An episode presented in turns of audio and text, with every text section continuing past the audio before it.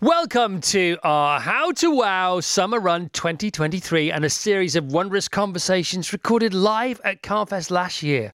CarFest is a not-for-profit wellbeing, music, food, superstar and motorcar festival that has so far raised circa twenty-five million pounds for U K children's charities. Check out what's happening this year by going to carfest dot org.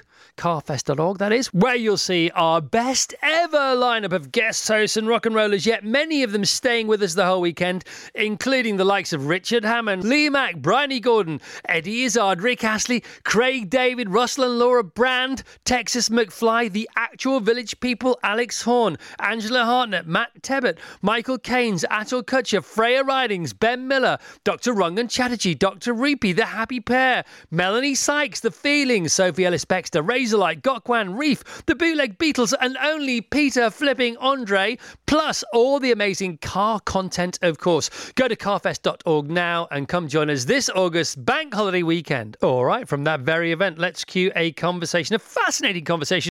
I'm talking about Jimmy Carr and Rob Brydon. carfest dot org to come see them live this year and to get you in the mood or tempt you even more to doing just that.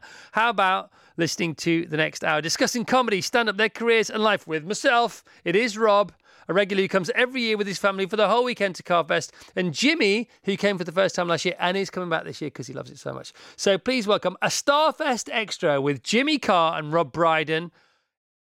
Here he comes now, Thursday. He comes on Thursday with twenty-seven members of his family.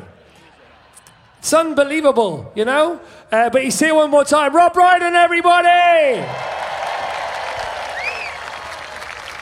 Somebody else on his family holiday this week, just because we asked and he said, yes, I've heard about it, I've always wanted to go to it, he loves cars, so he's come off his family holiday just to be here today. Got a taxi here, getting a taxi back tonight. Jimmy Carr! Hey! Thanks very much. Yeah, we're on, this is it. Uh, Mike, check, check, check. Are we all working?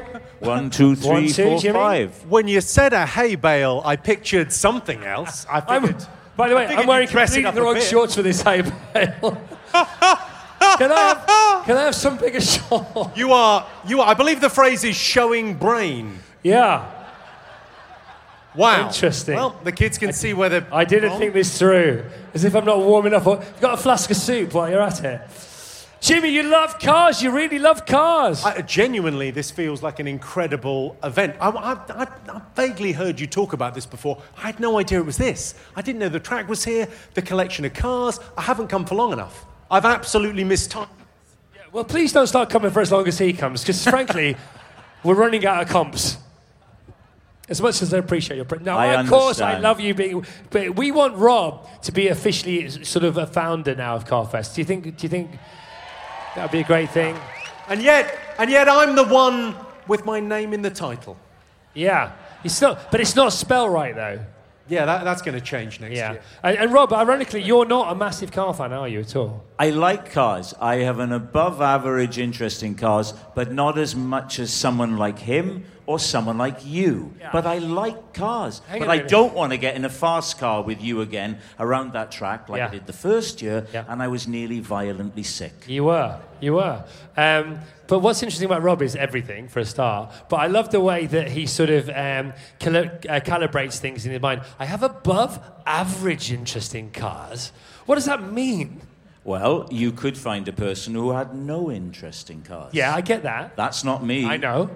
I'm interested. Interested. But I know nothing. But how are you above average? Because not, not being interested isn't average. That's just not being interested. Well, it's not that I'm not interested, Chris. No. I like cars. I do like them. What? I'm just interested in the above average thing. Well, because I'm saying someone who just likes them a bit. Help me out, Jim. I feel, I feel I'm not the man for this. I feel you need a lawyer present for this section of the talk. It does feel like you're not fond enough of cars, and we'd just like you to make a pledge to change that. or, or leave now. No, no. We love I think, Rob. Chris, what's happened is yeah. Rob's had a lot of kids, like by anyone's standard, yeah. an above-average number of kids. And really, the money we've frittered away on cars is money we could have spent on an extra five children and a shoe. Yeah. yeah. Exactly. Or contraception. Um... So Not Jimmy, a word I was expecting to hear in this chat. He's got a Welsh accent. You should have been here for the Russell Brand conversation yesterday. Um, God, that was fascinating, wasn't it? Oh.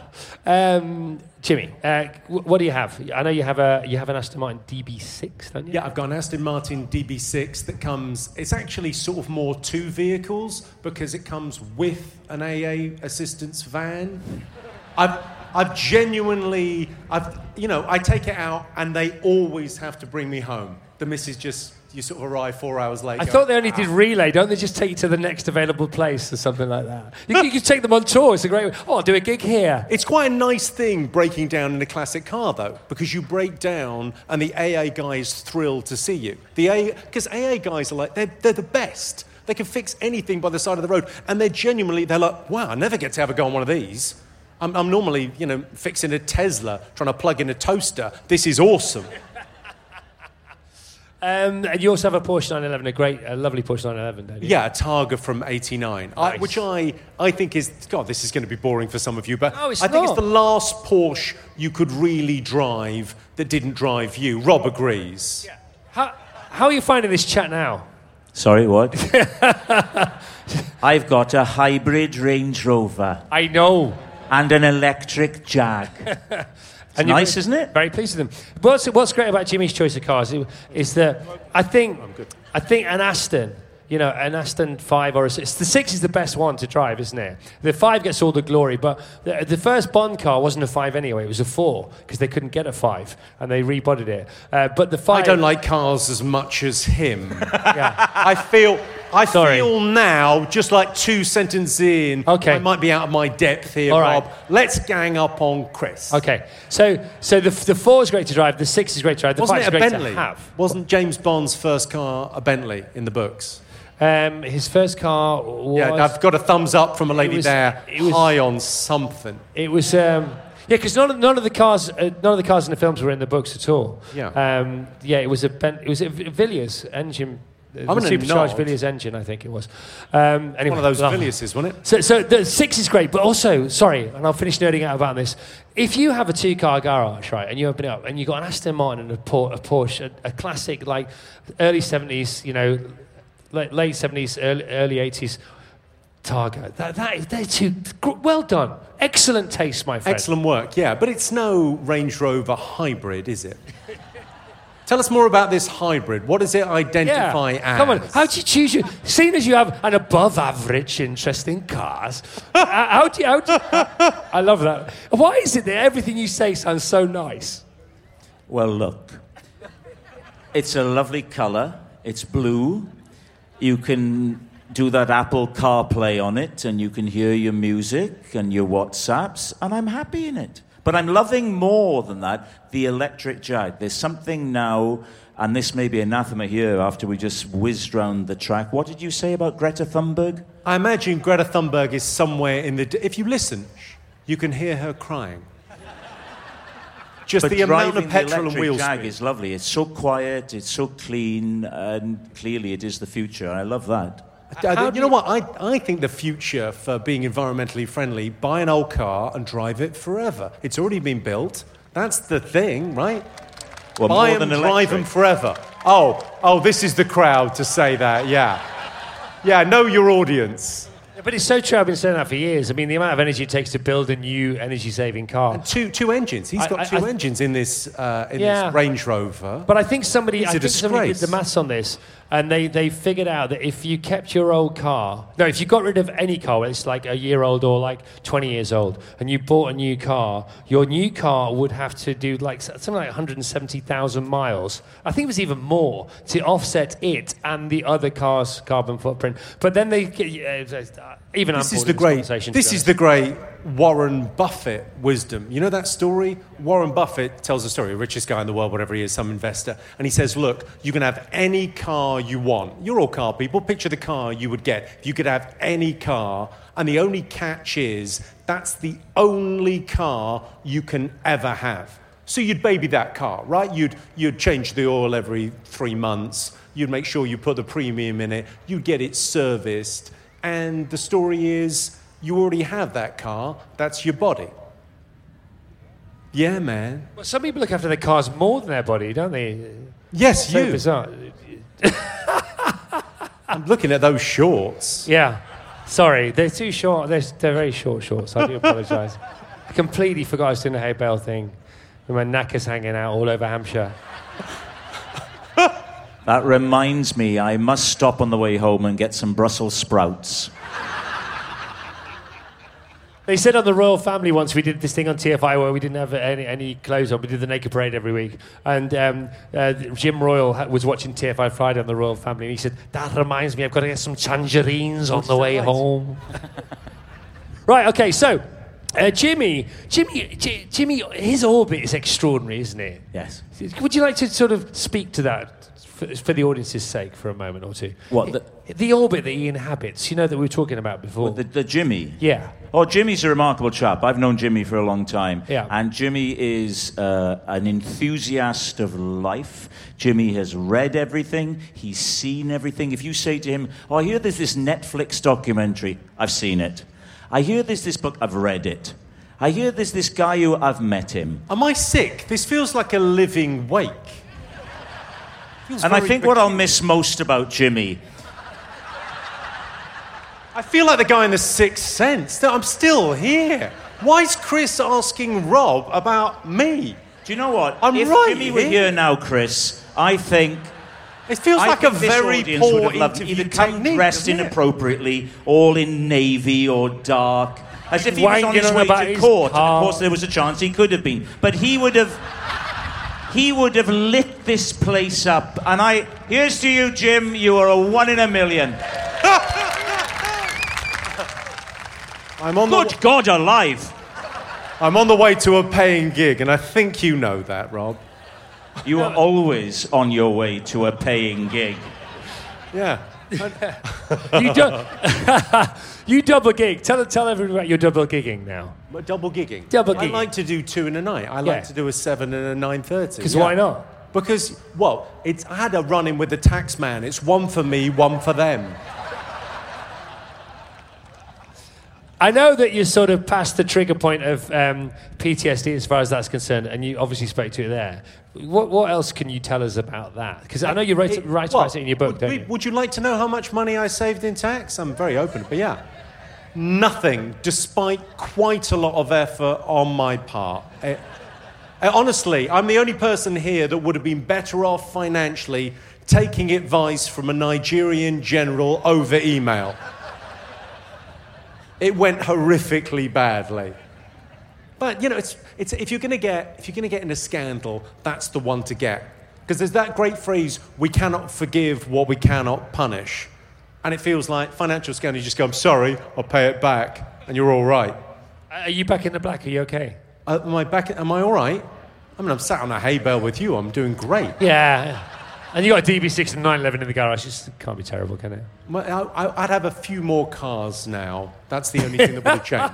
And no, I'd got to have a go in yours. What I was alluding to is the fact that Jimmy, because he's like, you, you play Australia, you play, you travel pretty well, don't you, with your fare? Uh, but Jimmy's like, you are a, a, you're renowned around the world. You play around the world. You play in America. They know you in America. You do specials in America. I play you... everywhere. I mean, literally forty countries deep. Yeah, because it's that wonderful thing where if you book it in, they'll come and see you. It's like crazy. I'm like, you see I, everyone. I, I just did a nine-city tour of Norway, which is remarkable because they've only got two cities.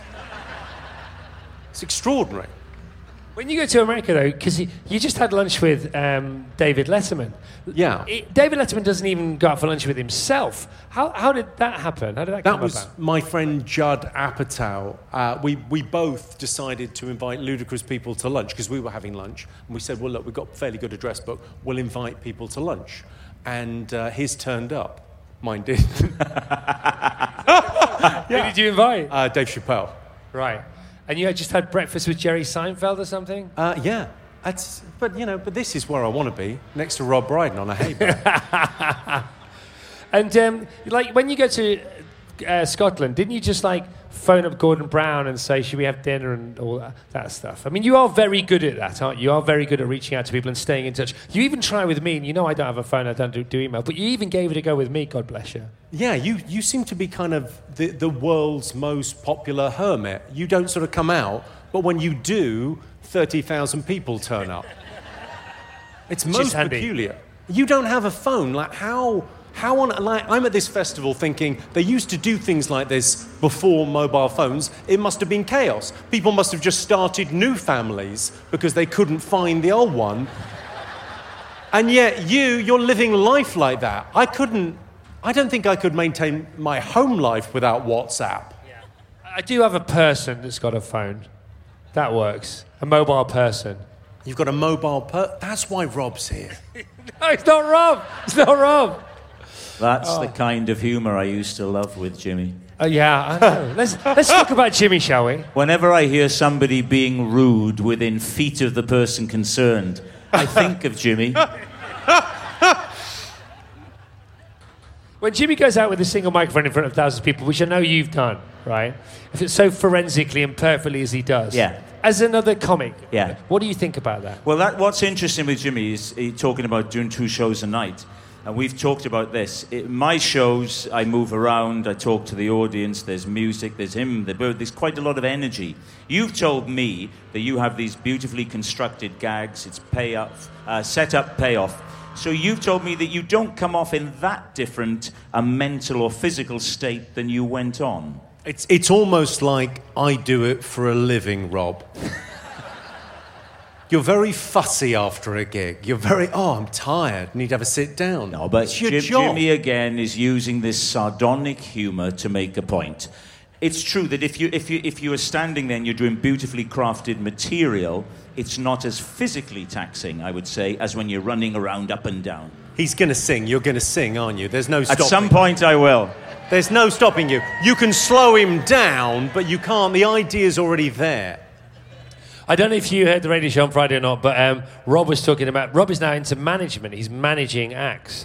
And um, you have one of your uh, favourite artists uh, attempting a renaissance this evening. I found an act. I went to the Elvis Festival in Porthcawl in twenty fifteen, and there was this amazing guy, Terry Jenkins, performing on stage as Elvis, and he had an emotional breakdown. He saw his wife at the back of the room. No, no, don't look. Not there. I'm...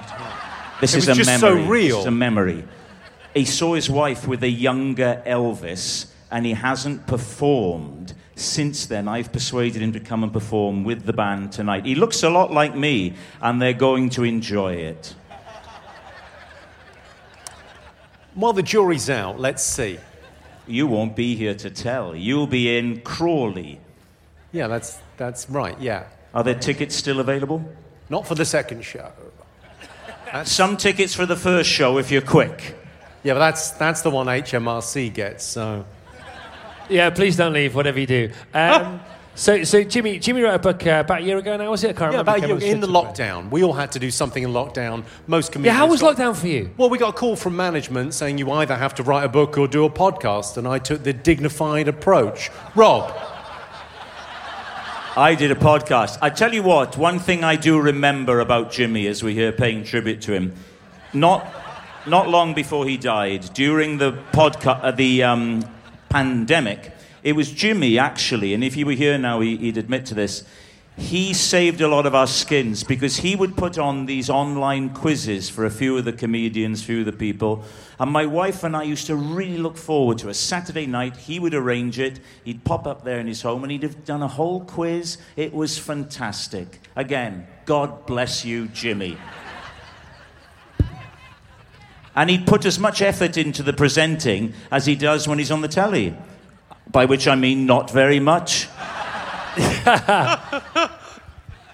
It's true. You do put a lot of effort in. You, you were... We went out for lunch just before Christmas, and um, Jimmy said, I've got to go, I'm doing a, a, a quiz, an online quiz. Not a, it wasn't, a, I don't think it was a paid gig, it may have been a paid gig, I can't remember. But the effort, because you didn't tell me about that, but I had met somebody the next day who's just happened to be, you know, one of the recipients of this quiz, and they said it was awesome. I mean, yeah, do, was, you, I, no, I, I like those quizzes, though. I kind of started doing the Big Fat Quiz and stuff, and it's kind of, they're fun. I really like kind of tough quiz competitions. Uh, just a fun thing to do, right? Why wouldn't you? Why wouldn't you do it for your mates during lockdown? No, but the way you Got put, the way you, you put so much effort in, it's great, Jimmy. You're, you're both really... You talk about perfectionists or whatever. They're just extremely good at the job. The fact they bothered to come here today speaks volumes about them as people, I think. I think just think they're so good. It's an absolute pleasure. I feel... I, I spend I every day of my life... Uh, if I ever had a dilemma, I say, what would Jimmy have done? And sometimes after phone his widow, I speak to her. I say, look, I got this. What would Jimmy have done? She said, he wrote down about this. Let me find it. She goes into the attic. She looks for his writings. In a way, they've become a Bible to me. Yeah, and H M R C couldn't claim, could they, after he became deceased? That's right. Yeah, so yeah, she's yeah. all right now. Well, some have said that his death was a tax dodge. It certainly wasn't a coffin dodge. Don't be giving sure. me ideas. So Jimmy's book, um, it was a semi-memoir, but also it was a bit self-development-y, wasn't it? It was great. I really loved self-help. It. Very, very well, good book. Well, it was that weird thing, wasn't it, where self-help books, I've got a lot from them over the years. Favourites? Uh, well, Eckhart Tolle, probably, Power of Now, is a great book, but it hasn't got any jokes in it. I mean, he's really, it's very earnest. And I sort of like the idea of sugarcoating that a bit, especially for the people that were... I had a big life change when I was in my sort of mid-twenties of, like, leaving a corporate world and joining the circus. And yo-ho-ho, a pirate's life for me, going off and becoming a comedian. And I kind of wanted that for other people. I think a lot of people, especially post-lockdown, sort of going, well, what am I doing with my life? What would I like to do? And so it's kind of got a lot of the... I mean, all self-help books are the same, aren't they? It's all hard choices now, easy life later. Yeah. That's the whole thing. Yeah, OK, so um, biggest lessons, then? What, in, in life? Yeah, just give us three things that you... You, you know, you, we're of an age, you've had an ex- extraordinary life, you've um, had the highs, you've had the lows, what have you learned? I, I, wishing Wells work, that's my big one. I like the idea that wishing Wells work, but before you think they work. Knowing what to wish for is the thing. If you know what you want, it becomes quite easy. fifteen hundred children, one thousand cars, whatever it is. If you know what you want, you can kind of find it, I think, or go after it, go on the quest. But finding that seems to be the bit... We're not very good at teaching that. Like careers advisors, it's like a crazy... Crazy, talking to people that are careers advisors about a career. It's insane. What would they know? They're careers advisors. I, well, wishing well is I always think back to when I was struggling in the sort of mid-nineties and couldn't get arrested, couldn't get anywhere. Sometimes if I couldn't sleep, and this is an embarrassing admission, I would picture myself on Michael Parkinson's chat show and him saying, "Now, Rob, you've had a wonderful career. You've done this and you've done that. Wonderful stuff." I'm doing Michael Parkinson. and And I would go to sleep thinking of this, and in a way, I suppose I was visualizing, you know, I was dreaming, I was dreaming, and I ended up on his show. So, and, and that was, was very near the end the of time, his show, wasn't it? All the time, thinking about this, all the time, all the time, and projecting and visualizing or dreaming, you might call it.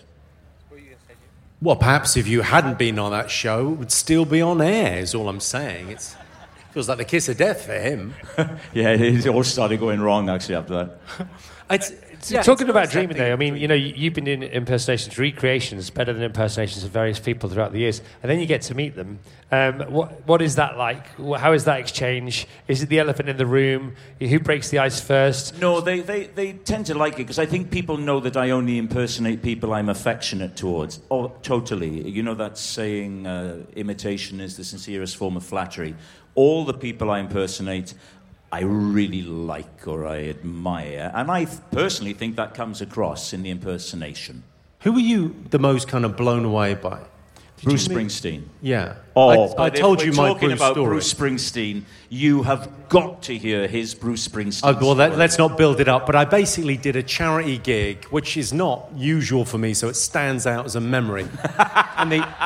We're in Madison Square Gardens. It's like five comics. It's for uh, injured servicemen. It's like the U S version of Help for Heroes. So the guys are incredible, right? You meet all the servicemen when you go in, and it's five comics. It's like Jon Stewart, Jim Gaffigan, uh, I can't remember, I'm trying to think, uh, a few other big hitters, and me. And I'm not that big a deal in America, but I was doing like fifteen minutes, and Bruce was headlining the gig. Bruce Springsteen is a singer from America, and... He's been headlining it for twenty years. He's supported the charity all the way through. They've raised millions every year. It's a wonderful cause. So I walk into Madison Square Gardens, arrive in the car. I've got my suit in the bag, walk in. They they uh, they say, we're up there on the left is the dressing room and the green room's on the right. I walk up the stairs like, you know, backstage at a venue. I'm used to that kind of thing. They've got my picture on the wall, so they know it's me. Walk up there, into the green room, and in a vision in double denim. just looking at something on the wall, like the, the, the listings for what we're doing, what time people are going on. And I walk in there, and it's Bruce Springsteen. And I've just done Desert Island Discs. And I changed my Desert Island Disc because I listened to his, and it was so good. It's just brilliant. And I just started chatting to him about that, with the music choices, the things, and I'm chatting away to him, and we got onto favourite records, and I was in there maybe maybe twenty-five minutes, just giving it, every, and he's like, oh, right, great, and oh, I'm a comic on the bill, chatting around. And as I turn, I notice on the door, which is open still, it says Bruce Springsteen. And I go, is this the green room or your dressing room? And he went, it's my dressing room. And I went, should I go? And he went, yeah. Okay, just taking a pause to tell you about A G one, also supporting this particular podcast. A G one, I'm asked all the time about the one thing I do to take care of my health. If I could pick only just one product, it would be foundational nutrition, and A G one is a top foundational nutrition product. I can't think of any other daily routine that pays off as well as A G one, according to people that I really look up to, who really know their stuff. A G one is recommended by such luminaries as Rich Roll, the amazing Professor Doctor Andrew Shuberman, Tim Ferriss, and our one, our only Doctor Rangan Chatterjee. A G one was created in twenty ten and has helped millions of mornings begin on a healthier foundation ever since. My wife takes it, I take it, even our fourteen-year-old son Noah takes it now. He swears by it. A G one is not only a high-quality all-in-one solution for daily foundational nutrition, it also saves you time, confusion, and money compared to individual supplements that can add up to a small fortune. A G one replaces your multivitamin, probiotic, and much more in one simple drinkable habit. A G one is great bang for my buck as it replaces a lot of these other supplements like a daily multivitamin, minerals, pre and probiotics for my gut health, adaptogens, and a greens blend, literally all in one scoop of powder. I think there's seventy-five different supplements in each scoop. Science-driven formulation of vitamins, probiotics, and whole food source nutrients. A G one is raising the standard for quality in the supplement category. Just one daily serving gives me the comprehensive foundational nutrition I need. Go to drink A G one dot com slash howtowow. That's drink A G one dot com slash howtowow. Give it a go. Check it out. Let us know how it lands. And now, back to the wow. Great. And you, but you've seen him since, haven't you? Yeah. And it's okay. It's like he's, he, he's traumatised. I spent the rest of the night just poking my head round his dressing room door. Go on, go on, practice makes perfect. Can what you do Bruce Springsteen? Well... Hooray, CarFest! That's as good as it gets. That's, okay, what I love about this, when Rob does this, because that's Al Pacino just modified briefly, isn't yeah, it? Yeah, yeah, yeah.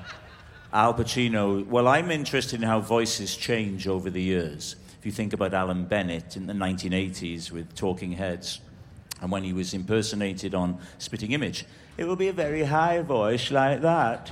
Oh, Mum sent me down to the market in Leeds, and I came back with some custard creams. But over the years, voices drop, and you lose some ability around the mouth. And it'd be very difficult to know what anybody's saying. You only know it's Alan Bennett, because sometimes he'll say custard cream. The famous one is Michael Caine. In the nineteen sixties, Michael Caine's voice was all the way up there. You're only supposed to blow the bloody doors off. But over the years, the voice has changed. It's gone right to the back of the throat. And it's got very, very hesitant and very emotional. I don't want to bury another Batman, Master Bruce. Wow. That's, uh... just makes you wish you had a talent, doesn't it, Chris? Unbelievable. And he I mean... can sing, and he can tell jokes, and he can tell stories, and he's a brilliant actor as well. He's got this amazing acting job we can't talk about, haven't you, Rob? That's why I've got this beard, by the way. I don't think this is a good look. This is for a part that I'm doing in the autumn. It's dyed. I don't want you to think Rob's had a midlife crisis. Okay? Well, you have, but it's yeah, not but this. Not, not this one, yeah, yeah. yeah. Well, so you, what do you mean you can't talk about it? It's oh, clearly, I know it's clearly the Three Musketeers. No, no, I know it's ludicrous. But when you do shows nowadays, they, they're very strict. They say, we haven't announced you. Nobody cares, but I'm a team player, so I can't announce it. But people think it's... Uh, people are alluding to the fact it's not a film, it's just a musical about... Uh, it's a, Well, all right, it's the Richard Hammond musical. It's called I'm Always Looking Up, and... What can I do? What can I say? Talking to Clarkson, talking to May. Wherever I go, near or far, I'm looking for a car. I'm Richard, I'm looking up. That's that's the musical. I told you he'd sing. Jimmy, have you ever acted? I can't remember if you've acted in anything. Uh, no. I mean, I don't think I have the facility. Yeah, I could turn up and okay. play myself. That's about all I could do. I've got no have you no been, skills. Have you, have you been asked to be in a film to act? Because those those asks do come in, don't they? Uh, n- no. No, Chris, it's it's slightly embarrassing. You phrased it like that. No, I've... Uh, no, the hotline is there, but it's... So really amazing comedians, really hot comedians often sort of, um, you know, they develop into to, to movie stars, don't they? I mean, lots of stand-up comedians have done that. Well, we, we've been waiting a while. I know. See, this is I'm a late really, call. I've never asked you that question before. I'm really surprised that's never happened to you. Well, as am I, but no one else. No one else here shares that. People Maybe say to me, you know, what was it? Was there anything left for Jimmy that he didn't do? And I always say, I think he would have made a great actor. And I remember him saying to me, the phone never rang. And I think, look, I think he died a happy man. He was complete. But maybe if he could have acted, that would have been lovely. But with C G I now, I wouldn't be surprised. We could see Jimmy in a film one day. Talking of death... Um, There's no... Worth... I don't feel like he is dead because no. his spirit, his spirit is all around us. But there's, there's no worse moment, I don't think, in, in showbiz. Um, and I've never experienced it, but I've, I've been there when it's happened. I know people it's happened to. Then that phrase, when a comedian dies on stage. Because you go on stage with a microphone, and all you've got is a microphone and yourself and your stories and your vibration, your rhythm and your engagement or non-engagement with the right people, you know, and your confidence. Um, Rob, but... what's it like? What, dying on stage? Come on now. When I started out, I would play uh, little bars, rooms above pubs, uh, church halls, and there was a notoriously difficult club, which you'll know in East London, called Up the Creek. Where's that? Deptford? Greenwich? Uh, Greenwich. Greenwich, yeah. yeah. Greenwich, yeah. And I went Malcolm, on there with a very flimsy act of Welsh observations. I mean, it wasn't good. And worse than a heckle is silence. Because with silence, you've got nothing. And your throat starts to go dry in your tongue. And as I was flailing, some clever dick down the front went, bah! And I thought, don't worry, just carry on. Then someone else over there, bah! Like bah, bah, bah, bah, bah, the whole room. Oh, it's like Spartacus. It was, sheep. It was like Spartacus. And I did the worst thing you can do. I just carried on. You have to address it. I carried on. I came off terrified and drove home thinking, oh, my God, I had no future. I eventually came up with a line for that, Jim, because it happens now and again. Somebody will make a sheep noise, and I'll get very upset.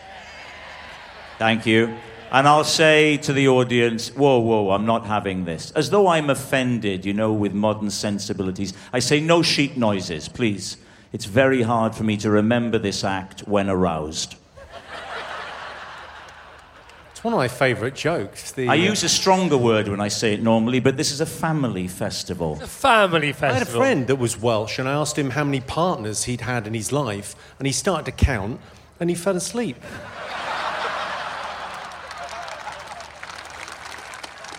I think the, I think there are worse things than silence. Like, really? For a heckle. Like, I remember seeing someone above a pub. It wasn't you, but the guy was... And he's a funny guy, but it was absolutely dying. There was absolutely nothing. And the guy wasn't even being mean, but he just turned to his friend and went, there used to be a pool table in here.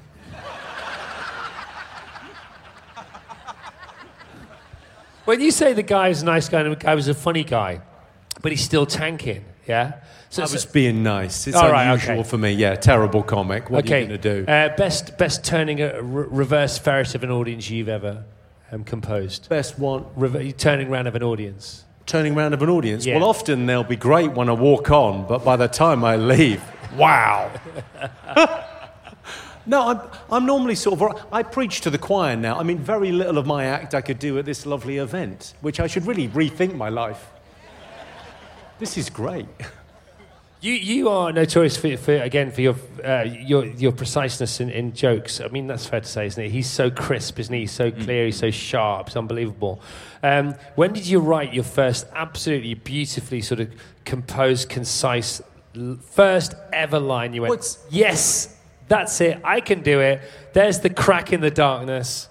I, it was a weird thing. I was in my mid-twenties working in a boring office job and I was going to a lot of comedy and I had this idea that maybe... You know, when you get into comedy, you first of all, you go and see someone, I don't know, Wembley Arena. You go and see something incredible and then Hammersmith Apollo. Again, incredible, two hours of laughter. Then you go to the Comedy Store and there's four comics on and you might think three are good but one of them's only okay. And then you end up above a pub watching guys like us like trying new stuff and you go, well, I could do that. And then you reverse engineer your sort of whole career. So it's just like, it's almost like crossword puzzles. It's almost like the joke was always there and you're trying to reverse it. I think the first one I ever wrote, which isn't very funny, but it was genuinely the first joke I ever wrote, was about working class kids become boxers or musicians because there's only one way out. I was very middle class, grew up in a cul-de-sac. There was only one way out. It's a very middle-class audience, and it's clean, so I can tell. And so, so where? Because that's the beginning of something. So where did you go next with that?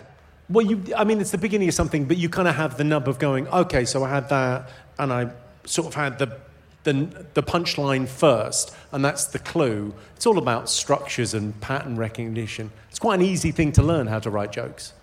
Well, yeah, you say that because you're a genius at it. I mean, you are. I'm writing a book about it because I think it's that thing of just not for any, not for sort of general consumption, but for other comics. Because I think they're a bit like, people are a bit superstitious about it. Like, oh, I, I don't quite know where the magic comes from.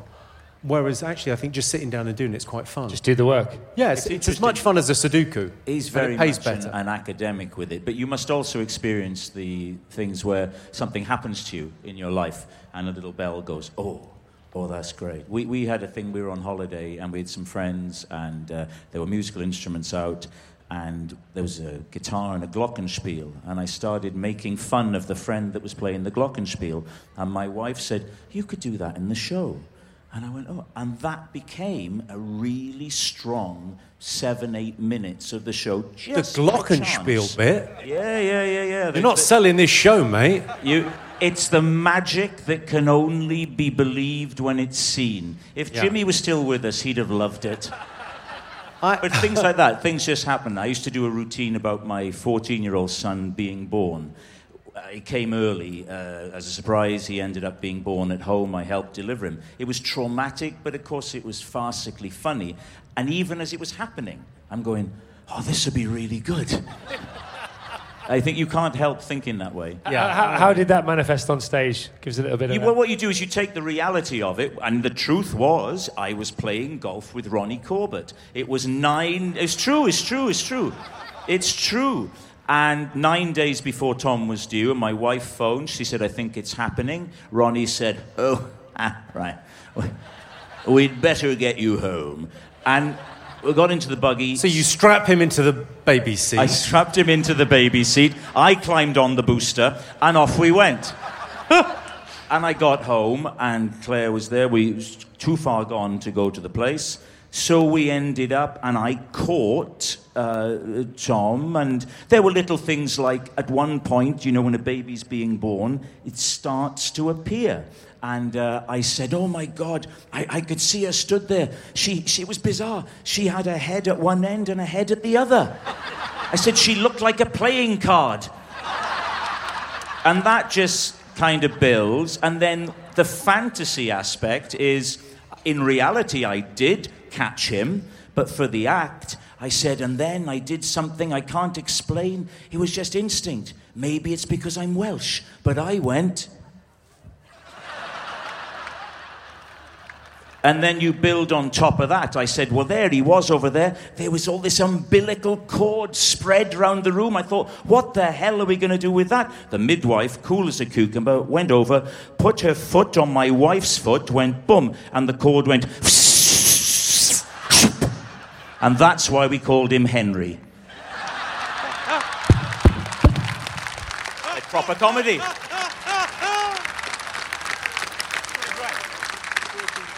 Now, that is completely different to what you do. Yeah, it totally is. No, no, I mean... Within it, I think there are similarities. I had, uh, I only had kids about three years ago because I needed another forty-five minutes of stuff for this tour. How, how would Nothing you... repeatable here, I'm so but sorry. But how would you interpret that scenario? I know it's, it's sort of... A oh, big... there's, there's a story, but honestly, it would sour the day... if I told the story. Can Probably, you take us up to the bit that would sour the day and then... The only... Oh, there's maybe one half clean. You know, a lot of people give their kids unusual names and live to regret it. Now, some people consider my boy's name to be somewhat unusual, but then they see his face and he does just look like an Adolf. But that's about as clean as it gets. It's just... That's as far as you can go. Um... I mean, G- Jimmy walks a tightrope all the time of, of of risk and reward. You don't, do you? That's fair to say, isn't it? Oh, not really. But then, even then, you know, I'll sometimes be on stage and you'll get a little... I'll think, oh, well, I go with this. I, I think you find what suits you. And and when I went from my Keith Barrett persona, which I did in Marion and Jeff and the Keith Barrett show... That's then, where I know you that's from. Where you've seen me before. I knew it. When I started, I, I did some stand-up tours as Keith. And when I first went out in, under my own name, I thought it's essential that I'm as far away from that persona as I can be. So I be, tried to become very cool and very... And it didn't work. And I realised that the Keith Barrett thing was that's an extension of me anyway, so I allowed that back in. I think you can only be who you are. And I think it's very important to find what that is and then ride that horse in the direction that it's going. Absolutely bang on. Why wouldn't you? You know, we've all got our superpowers and we should just uh, embrace them and use them. How many times have you been cancelled, Jimmy?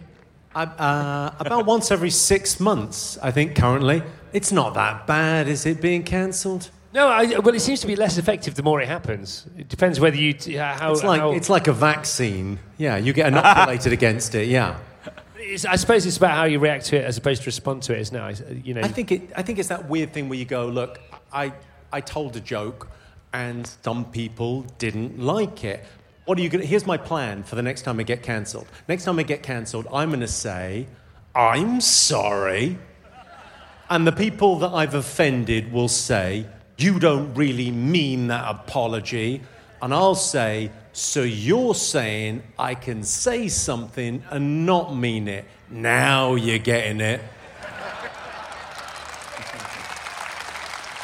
So clever that, isn't it? Oh, my goodness me. Um... Uh, the the area. The, what's what's the most uncancelable thing you could say? Un- uncancelable. uncancelable. Like what's this the safest like ground trap. you could Hang on. you could what? be on? What what, what like what, what what's what's your three safest? If if like the Holy Trinity landed here today, and who knows they may have done, and they wanted it the one safest thing in the world. One joke each. I'm not sure this Tory government are great. That's... That feels pretty safe right now. I'm not sure they handled this COVID thing brilliantly. That's, like, pretty bulletproof. Do you go there in your act tonight? Will you be doing that in Crawley? Uh, not much, because topical stuff just moves on. I can't, you know, I've got to tour the world. People don't care in Australia. So I write stuff that's slightly more universal. But, yeah, there's plenty of stuff about Boris Johnson. Uh, do you do genuine encores? Is that a thing still nowadays in comedy? Um, I don't, but that's uh, that's to do with what the audience want. What's that? Genuine encores? Oh, right. No.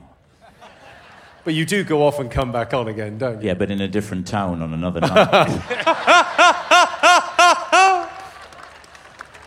Because I went to watch Jerry Seinfeld at um, the O two. Did you go to that gig? Most people were no, there. I that I that, that absolutely loved it. And he just does a straight hour. He does a you know this. You know him. Yeah. He does a what? He does one hour. He looks at his watch. Yeah. He's very cynical about it. He absolutely he, he, he kills the audience. He kills it. He shreds. But them. he's he's even better than that. His thing is the ideal time isn't an hour. The ideal time is five minutes on The Tonight Show. Huh. That's like his. That's the perfect length. Anything longer than that is a compromise for him. And it's so every word is perfect.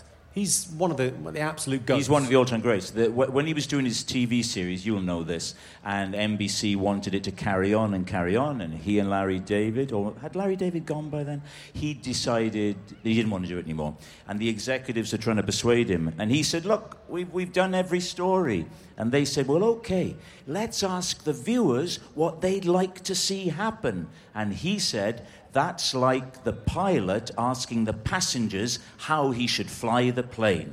And I thought, yes, absolutely. And he's a big one for not necessarily giving them what they want, for making them want more. I'm always a big believer in that. I'd rather something was tight and short, someone went off and you thought, oh, I wish there'd been more of that. I always, always do two hours on stage on the basis that this gig is just the sales pitch for next time. Like, this one is just like, come see me again when I'm back in two years, because this needs to roll. His his philosophy is that the audience will always win. It's like surfing. The waves always win if you stay out there long enough. He says the audience will win if you stay out there for... for the longer you stay out there, the more chance they'll have of winning, and eventually they will win, so get off before that happens. Yeah. Uh, sorry, is that the end of this? Well, I've been told to wind it up, to be honest. uh, we can do a couple of questions in the audience, but we're going to have to do really quick, and I can't take my microphone out there because you'll definitely see the old um, Niagaras. Um, somebody else is going to have to get the microphone out there because that's the that's not the way to the start day three, I don't think. Hi. What's your name? Where are you from? Oh, my name's Catherine. I'm from Derbyshire. My question's for Rob. Um, are we having any more seasons of Would I Lie to You? Are we having any more seasons of Would I Lie to You? How are we going to well, know if this is true?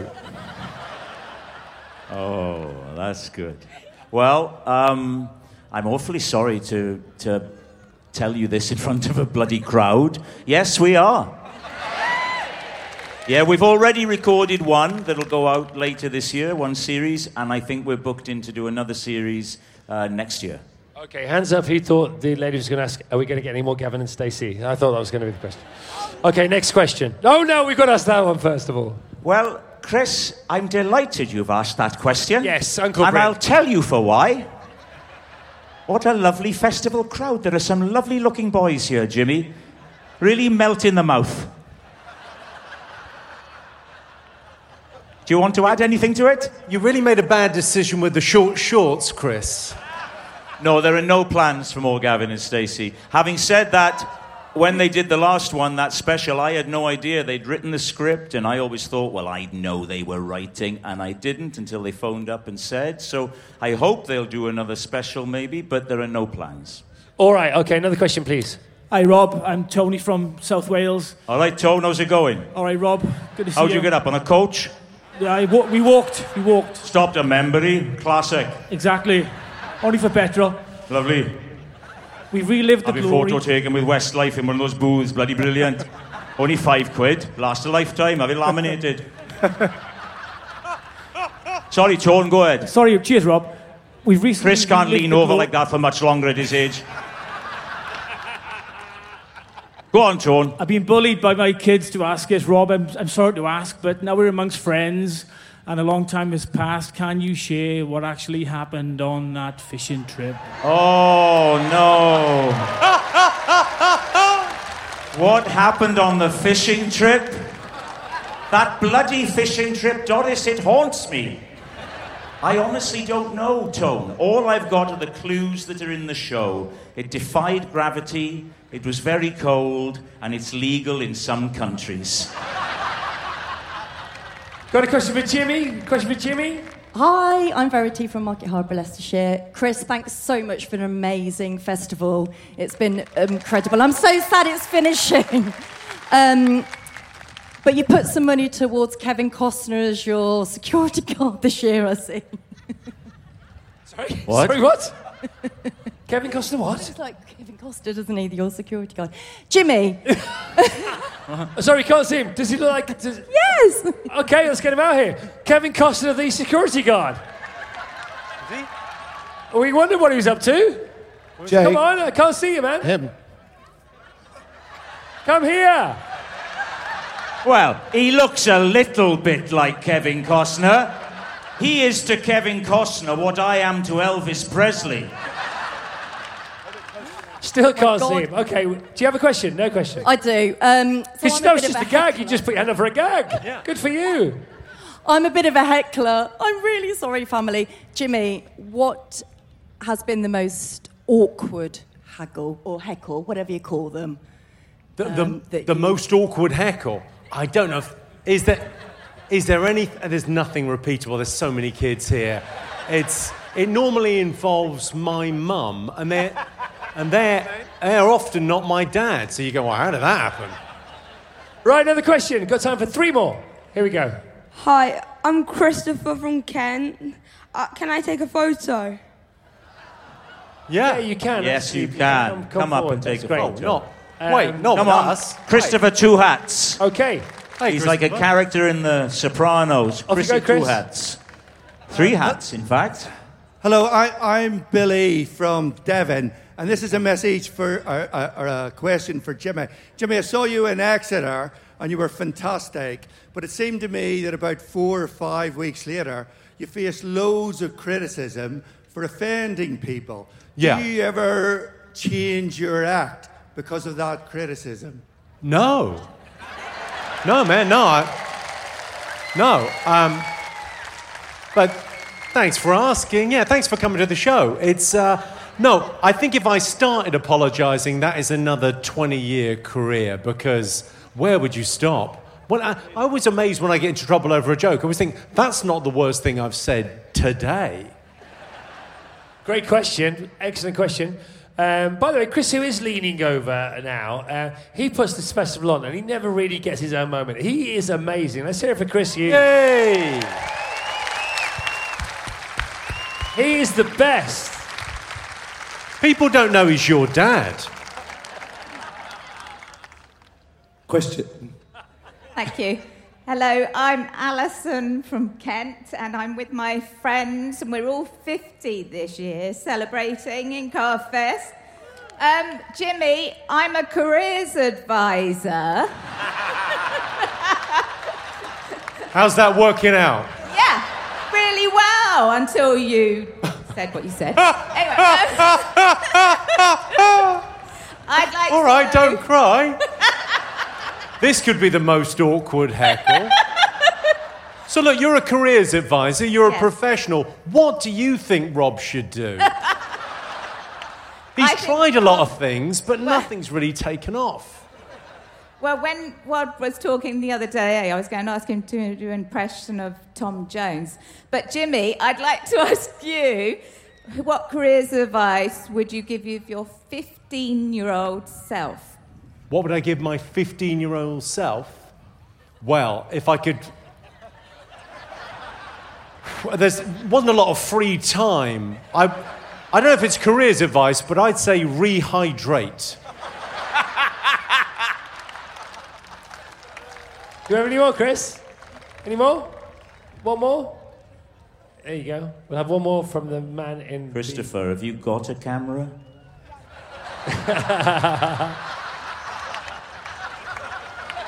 My God, that man has stolen it in broad daylight. Okay, by the way, uh, what's your name? Where are you from? Uh, my name's James. I'm from Lichfield in Staffordshire. Hi, right. James. And James, Liverpool yesterday, nine nil against Bournemouth. Boom. Get in there, lads. Get in there. What's your question? Um, this one's for Rob. So, I was listening to Virgin Radio on Friday. I heard a promise that you give everyone at CarFest a selfie. Did I say that? And can really? I leave? Did I say that? Yes, but it's going to be one for each year that the festival... So I'll do one this year, one next year, one the year after, and we'll just keep it going. I'll do one with you if you want to yeah, come here. Yeah, would you like a selfie? Come on. All Bring right. your camera now. Okay. I think I think we're done, aren't we? Um, Rob Brydon and Jimmy Carr, ladies and gentlemen.